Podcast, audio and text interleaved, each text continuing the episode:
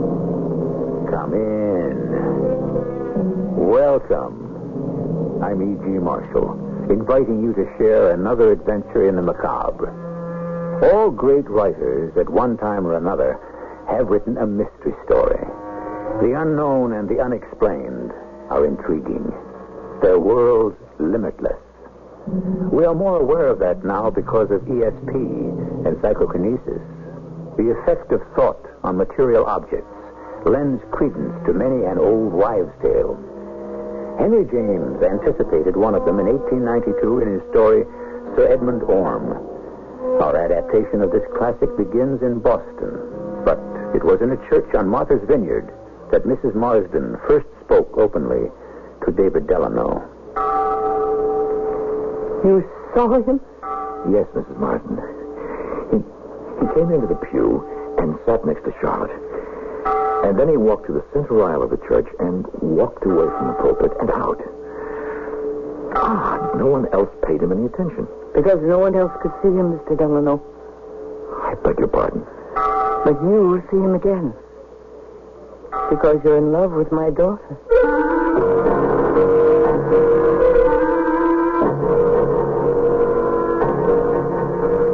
Our mystery drama, Edmund Orme, was adapted especially for the Mystery Theater by Roy Windsor and stars Lamont Johnson.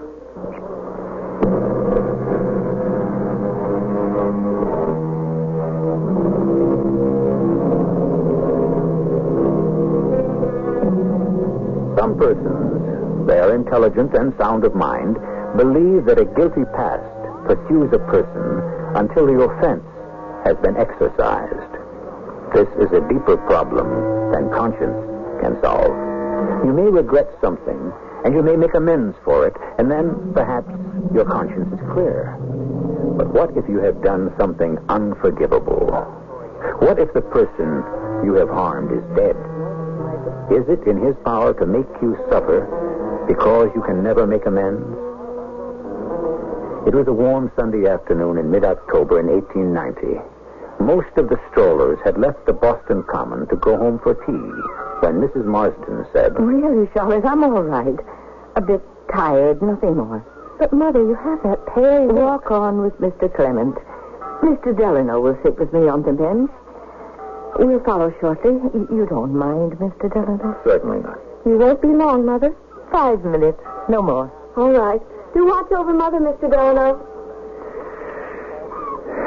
You and Charlotte have an unusually close relationship, Mrs. Marsden. Oh, I'm devoted to her, of course. And she is vain about your appearance. I, I would be too. You're a beautiful woman. Thank you. An unusual young lady.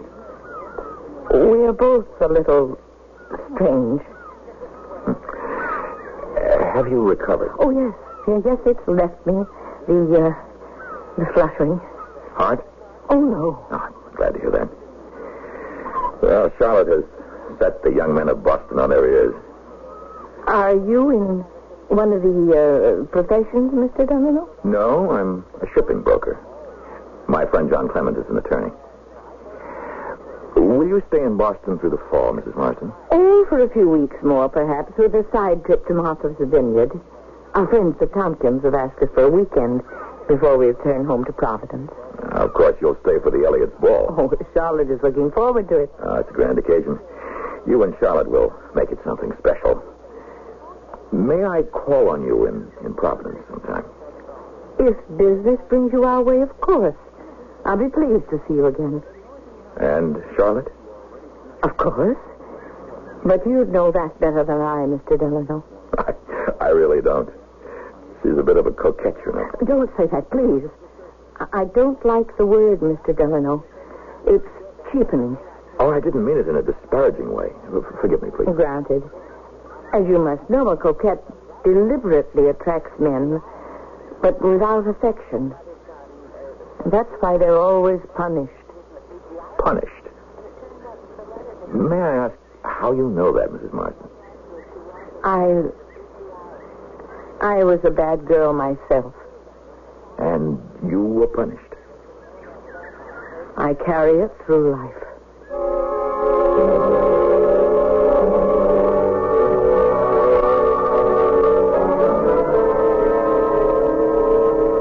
badly infected, David, my friend.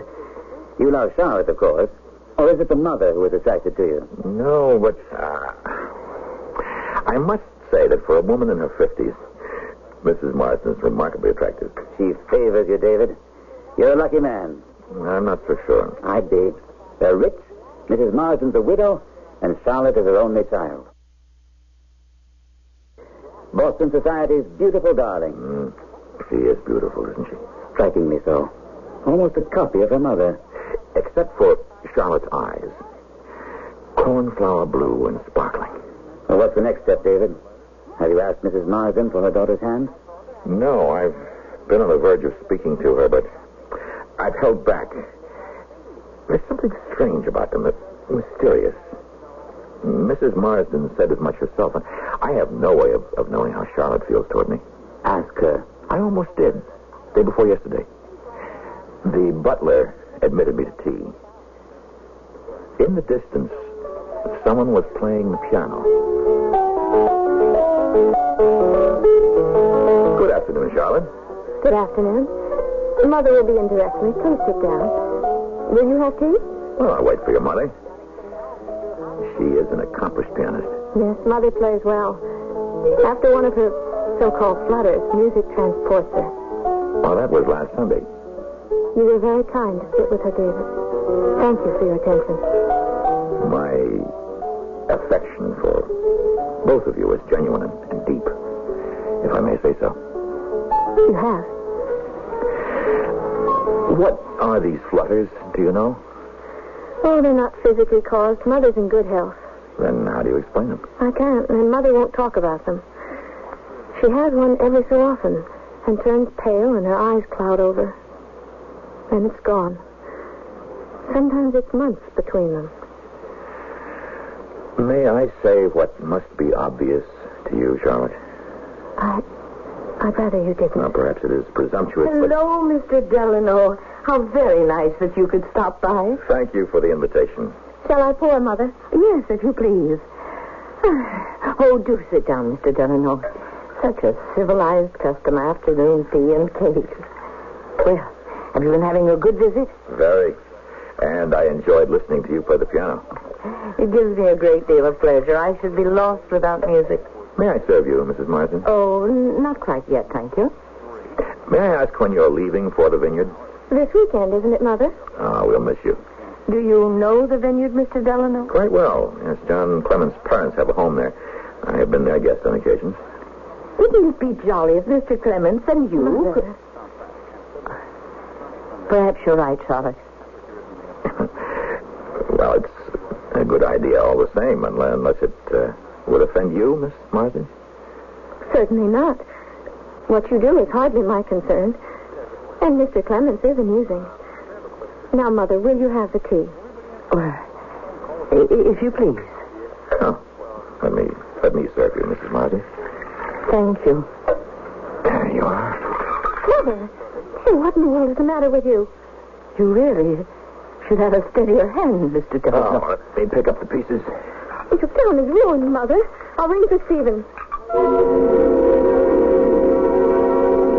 And so you never had a chance to pop the question. At the moment I was about to, Mrs. Martin entered the room, and and there was the matter of the dropped teacup. An accident. I can't explain it. I, I have a very steady hand. I, I offered cup and saucer to Mrs. Marsden. She took it and, and let it go. What distracted her? Nothing.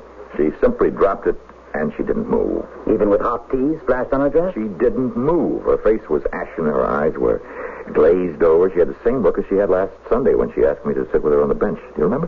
Hmm, How strange. Is Mrs. Marsden all right in the head? Oh, maybe not. There, there is something else about that tea incident that I forgot to mention. Oh? After Mrs. Marston said I should have a steadier hand, there was a look in her eyes, that deep beneath that glazed, staring look, that seemed to say, Make believe it was you who dropped the cup. Make believe it was you.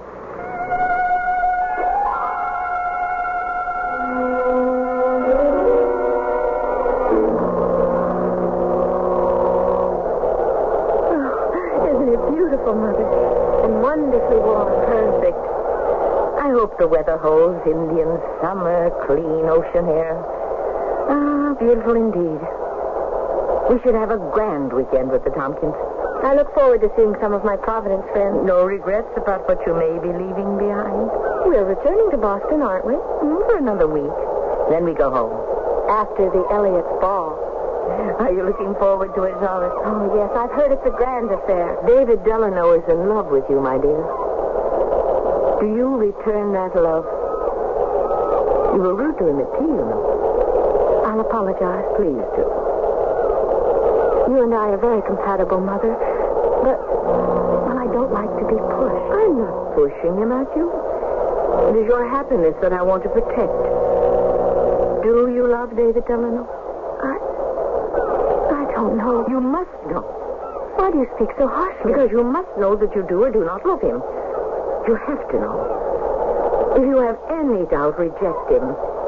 If you don't, it may be too late. I don't understand you.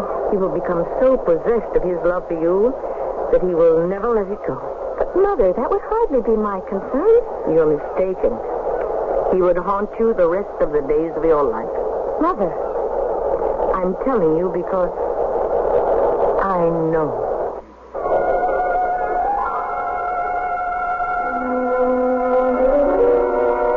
Well, Mrs. Marsden. Oh, what a pleasant surprise. So you took my suggestion. I agreed to it after John Clements insisted on a last visit to the vineyard. And, of course, he's encouraged because Charlotte finds him amusing. He is a fine young man, but Charlotte's affections lie elsewhere. If they do, I'm unaware of it. You see, I know. Has she said as much? No, but I know. May I ask how you know? First, forgive me for blaming you for dropping the teacup. I dropped it, as you know. For a moment, I, I lost control of myself. That does not happen infrequently, does it, Mrs. Marston? I'm referring to those nasty flutters of yours. Oh, they're real enough.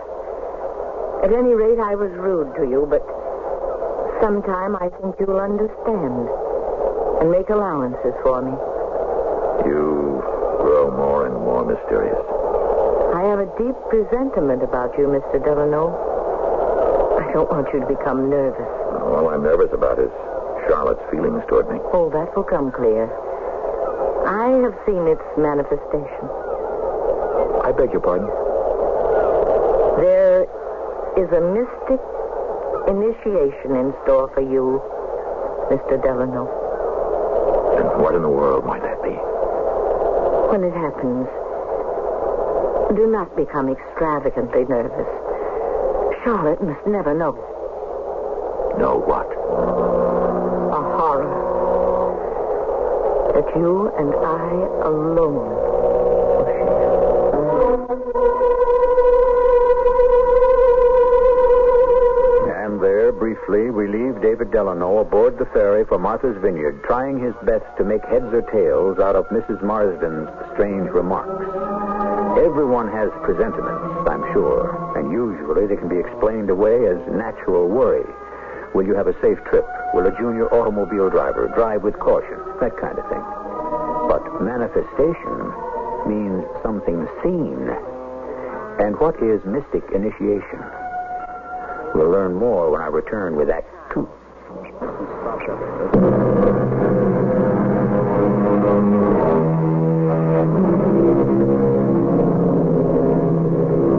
Our mystery tale is a famous story written by Henry James, a great novelist, known for his realistic psychological penetration and analysis.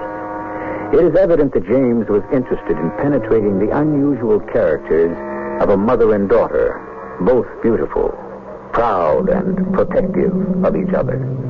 Behind their striking appearance lies the mystery which we are unraveling. We're in Martha's Vineyard. It is night, and John Clements and David Delano are standing on the boat wharf. I tell you, David, Mrs. Marsden's a bit off her rocker. She must be.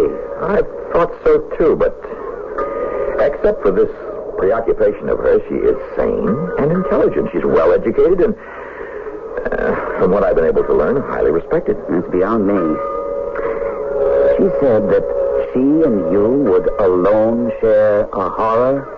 What do you do? Wait for some horror to present itself? I don't take it seriously, but it worries me for Charlotte's sake. She doesn't know about it, and, and, and she's not to. You understand? Of course. Oh, she loves you, David. She's afraid of you, Afraid? Oh, how can she be? afraid of her own feelings. She's had many attachments, I'm sure, but I think her feelings for you are much deeper. Uh, I've about given up. I wish I were back in Boston. Don't despair. And don't forget the party tomorrow night at the Tompkins. Church in the morning. Everyone will attend. We'll walk on the beach, take a sail if you care to, and then we'll go to the party. I have no appetite for that, John. Yeah, the party, I mean. Use the occasion to state your position. Speak to the perverse Miss Charlotte. Find out where you stand. And if she says no, Bow, say thank you, and goodbye. Then back to Boston we go. You're free. And you'll be free from that horror you're supposed to share with Mrs. Morrison. Nonsense, of course. I wonder. I wonder if there is something to what Mrs. Marston said.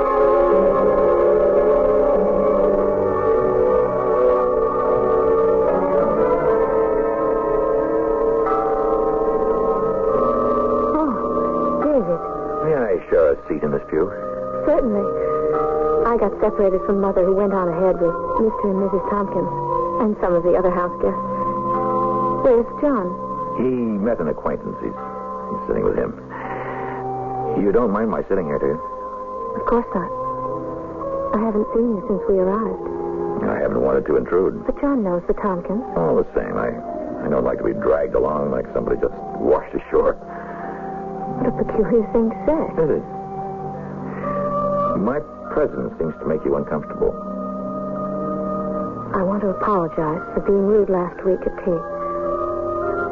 I didn't mean that what you do does not concern me.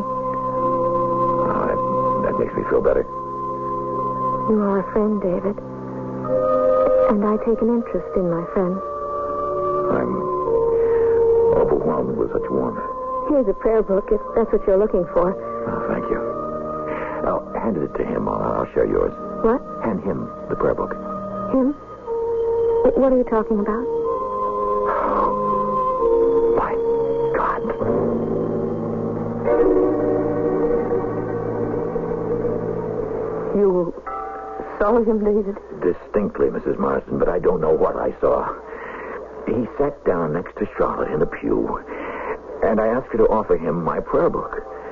She looked as if she thought it was crazy. You saw him all the time? Yes. And when I looked around, Charlotte saw you standing up and said, Something's happened to Mother. You wore the same expression I saw when you had kind of sit on the bench in the common, and, and again just before you dropped the teacup. Now you know. I know nothing. What I saw was a handsome young gentleman, his hands crossed on his cane, dressed in fine old fashioned clothes. I was surprised when he left the pew. No one else saw him. What? Oh, but he was as plain as To day. you and to me. Not to anyone else. To them, he was invisible. You must not tell anyone. Is. Is this the horror that you said you and I would share? Yes. You're the only person in the world who could see him. And you, Mrs. Marston. Me, of course. What does it mean? It's my curse.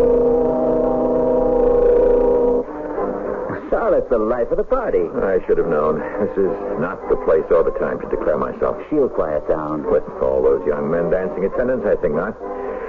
If it won't offend you, John, I think I'll slip out and walk by the shore. As you please, but I think you're making a mistake. Oh, good evening, Mrs. Marsden. Good evening. Uh, may I speak with you alone, Mr. Delano? Excuse me, David. Think over what I said. Yes, Mrs. Marsden. May I ask you a question? If I may ask you one, Oh, we'll have to come to that, I suppose. we will. For a reason that isn't even vaguely clear to me, Mrs. Marsden, I've been caught up in a series of incidents which I find puzzling and disturbing. Why me? And who was the a phantom. I, I have no better word to describe him. He is invisible to everyone except you and me. May I ask my question? What is it? Are you in love with my daughter? Almost everyone is, Mrs. No, Martin. please don't be flippant. I know the answer, of course. Well, then why ask the question? But how you can know escapes me. Am I, am I transparent? Ah, You saw him. Are the gentlemen in the pew in the church? Did you feel it was inevitable that you should see him? To use extreme words. I knew you'd see him as soon as you should really be in love with Charlotte. I have no idea what you're talking about. It was a test. A test. You see him again. I have no objection, but I shall take more interest in him if you tell me who he is. I'll tell you. If you'll tell me what you said to Charlotte in church, I said nothing that was the least out of the way. are you very sure? I don't know what made me keep quiet. Well, that was quite enough for him. It isn't what you say that makes the difference. It's what you feel. That's what he goes by. And who is this mysterious he? You must tell me. His name is Edmund Orme. I never heard of him. Well, it is unlikely that you should have. He was dead before you were born. Mother! He's by her side. By Charlotte's side. Don't look at him. Don't notice him. Never. What plot are the two of you hatching? Ah, I, I- I've been asking your mother for your hand. Oh, indeed. And has she given it? She was just going to when you appeared. Do you like Mr. Delano, Charlotte? It's difficult to say before him, isn't it? Why are you staring at us? What on earth is the matter with you? You've both such odd expressions on your faces. One would think you'd seen a ghost. Uh, go, go tell the uh, tell the others I'll be along soon. And you, are you coming? Mr. Delano. Ah, I'll be waiting inside, Mother. I feel faint. Now, you know my life. This is a dream. Or a grotesque joke. The man sat next to her in church, and when she walked over to us just now, he was at her side. And she didn't see him. Who is Edmund Orme? A man I wronged long ago. Oh, He's very young, He was born before I was. and he's dead. He appears in order to punish you, Mrs. Martin. Oh, I'm beyond that. Oh, he's intent upon my daughter. The sins of the mother? Is that it? Please, I want to understand. How can you when I myself don't really understand? What harm can he do? No physical harm, surely. He absorbs my attention and reminds me of a past I cannot escape. My senses become numbed. I, I appear to others as distracted or unbalanced. It is a life of torture. And because I love Charlotte, I now share the presence of Edmund Orme. Yes. I still don't really understand any of this, Mrs. Martin. You love Charlotte. Edmund Orme appears to me in Charlotte's presence to punish me for the past. He appears to you as a warning. A warning of what? The fate that befell him and which might befall you.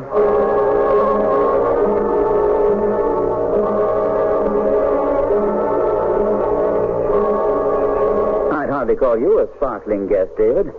You've been out here a good part of the time. The party is breaking up. I'm sorry, John. You're a picture of despondency.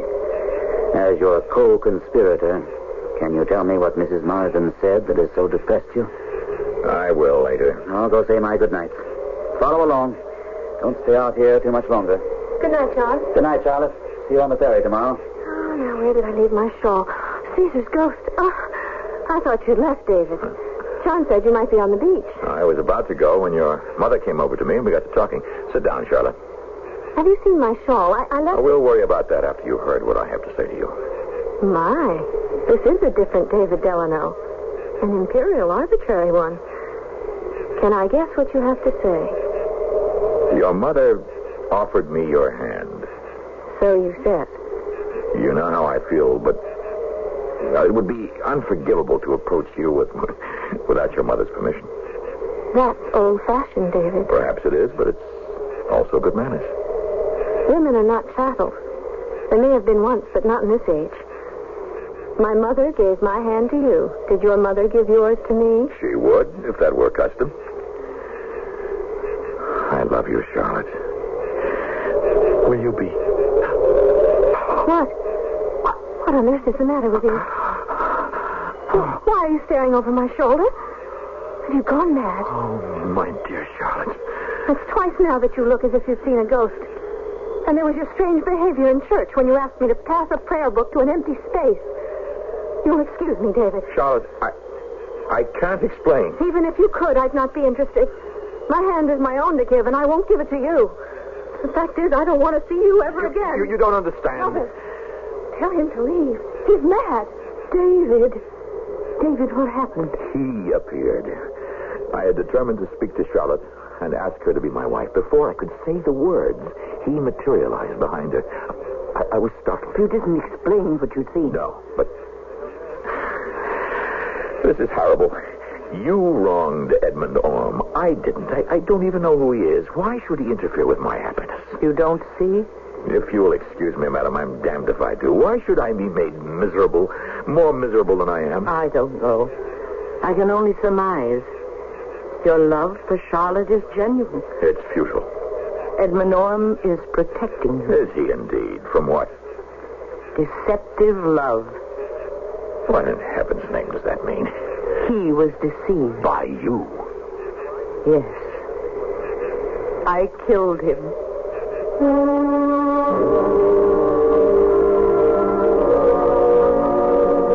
There is considerable evidence, a lot of it recent, that puzzles the so-called pure scientists who heretofore have dismissed the occult with a smile of disbelief.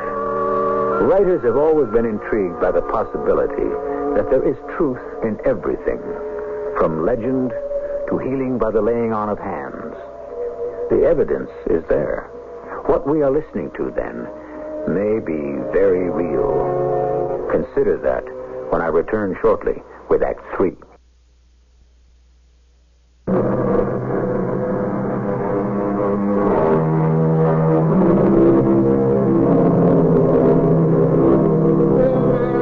We've become involved with a specter, a visible disembodied spirit who appears only to Mrs. Ann Marsden and young David Delano. Henry James spun the story before the turn of the century, not only to entertain, but to make a point. The point remains obscure to Mr. Delano. All he knows is that the specter of Edmund Orme continues to stand between him and his love for Mrs. Marsden's daughter. Mrs. Marsden suspects the point she is being punished through her innocent daughter. It is after breakfast in John Clements' house on Martha's Vineyard.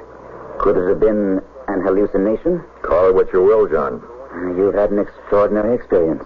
You do believe what I told you. Oh, yes. I'd like to disbelieve all of it. Mm, So should I. This Edmund Orme appears only to Mrs. Marsden and to you when Charlotte is present. That's right. I've given you the instances. Then I'd stay away from her. That's what I've decided to do. At least for several months. Mother and daughter will be back in Providence within a week. I can't really understand any part of this, John. Can you?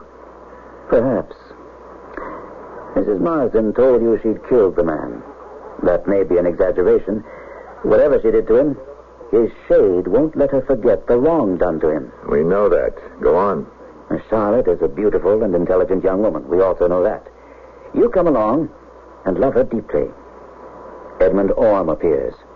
And when he does, his presence makes you appear to be an imbecile.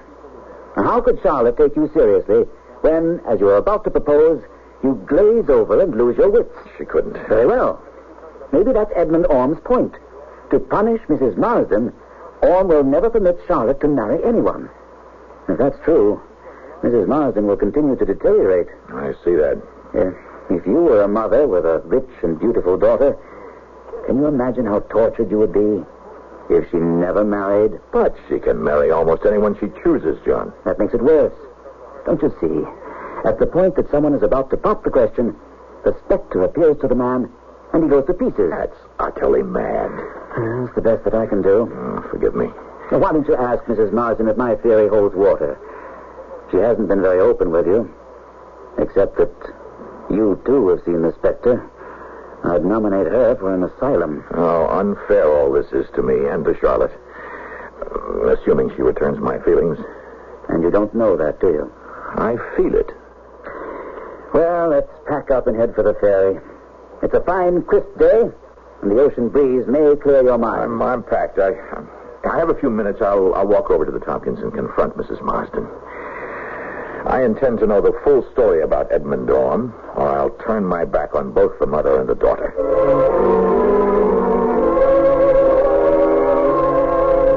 To answer your first question, yes. Others who have been in love with Charlotte may have seen him, but they have not loved her as you love her. Did they speak to you about the specter? Oh, no. No, but they turned away from us. I won't do that, Mrs. Marsden. Bless you for that, David. It must have been agonizing for you. And puzzling and hurtful to Charlotte. She told me that you were on the verge of proposing when. when you began to act very strangely. Have I any hope with her? Any chance? That you may have is what I long for, what I pray for. Thank you. I believe it will all pass if she only loves you. It will all pass. I mean, we shall be rid of him, that we will never see him again. If Charlotte loves me, I don't care how often I see him. You take it better than I could. You said you killed him. I want the story, Mrs. Marston. I have a right to know. I broke his heart and. And he took his life. He loved you deeply. We were to be married. The engagement had been arranged by my mother and older sister. Edmund Orme was a fine man. He loved me. At the last moment I realized that I didn't love him. You jilted him? Yes. I fell in love with Major Marsden. And five years later, I married him. Five years? Oh, they were years of torment. I was responsible for the death of Edmund Orme. It was after my husband, the Major, died that I began to see him. Go on. Edmund Orme always appeared with Charlotte. It began seven years ago. Sometimes weeks, and then months would go by before he'd materialize. You're being made to pay for the suffering you inflicted on Edmund Orr. And and Charlotte? My guess is that because you trifled with his affections, he expects your daughter might behave the same way. He, he watches her so that she might suffer if she should do an equal wrong. You should tell Charlotte. I- I'm too ashamed to. You have no other recourse, Mrs. Marsden. By shielding her, you're cutting her off from a natural life. Charlotte has done no wrong. She might. Now, that's the point that the specter makes. He'll disappear only when Charlotte is honestly in love with someone. Until then, she will be suspect. This is an ugly thing that hangs over the three of us. We have to remove it somehow.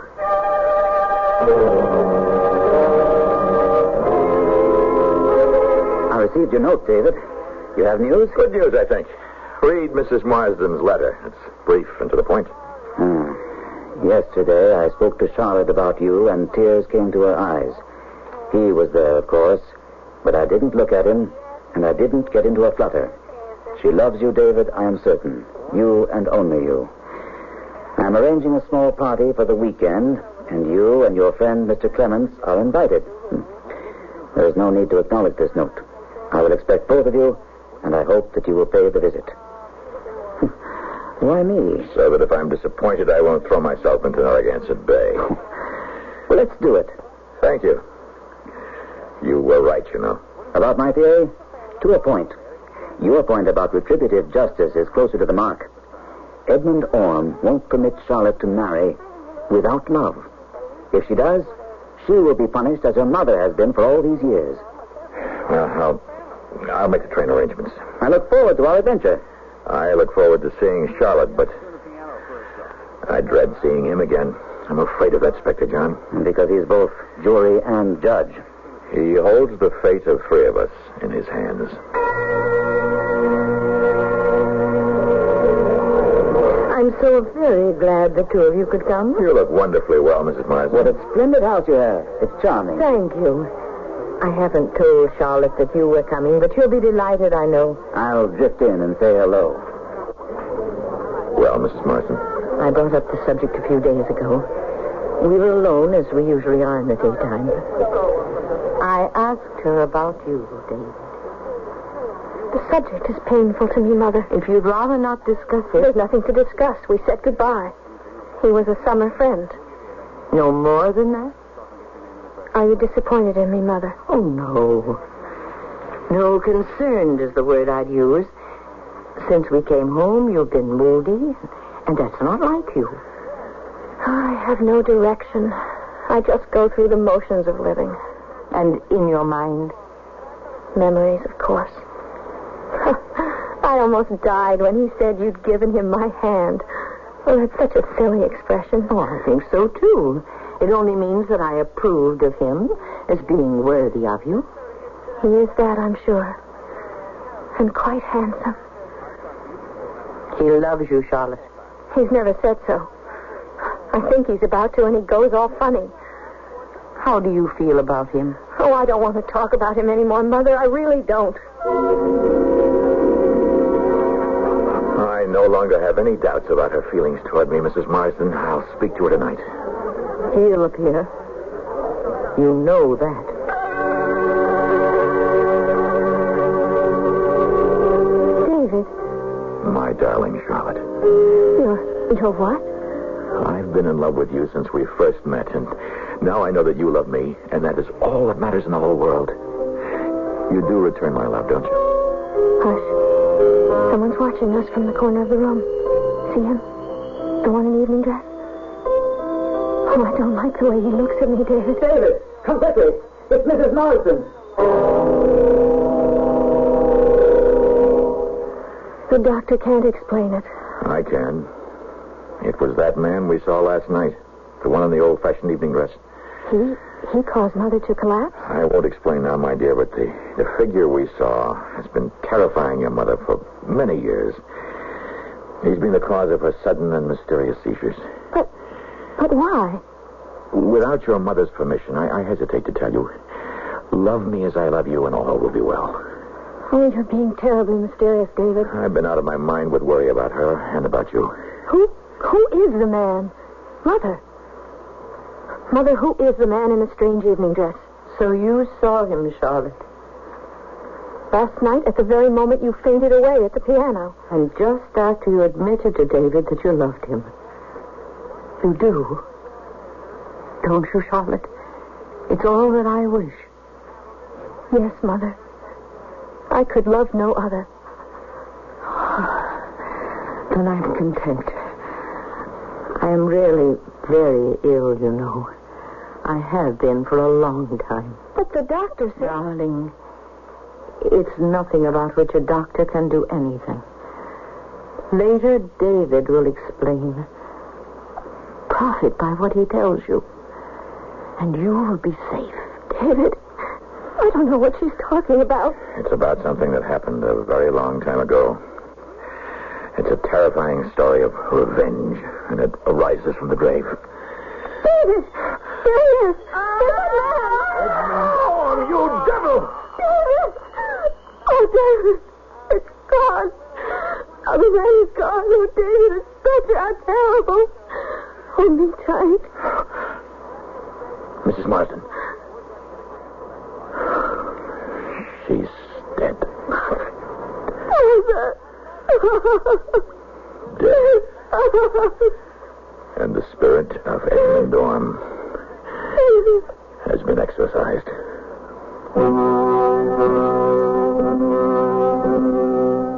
The story of an apparition of a specter. A story of literal bedevilment. A happy ending was too much to be expected. The writer's point is that deception of feeling in a relationship is sinful. Mrs. Marsden freed her daughter at the cost of her own life. That is why I implied earlier, and you may know this yourself, that an unforgivable offense may haunt you throughout your life. I'll return shortly.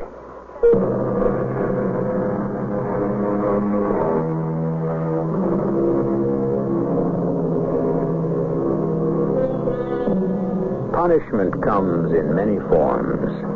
You may be fined or imprisoned, even lose your life. Those are the punishments of the everyday world.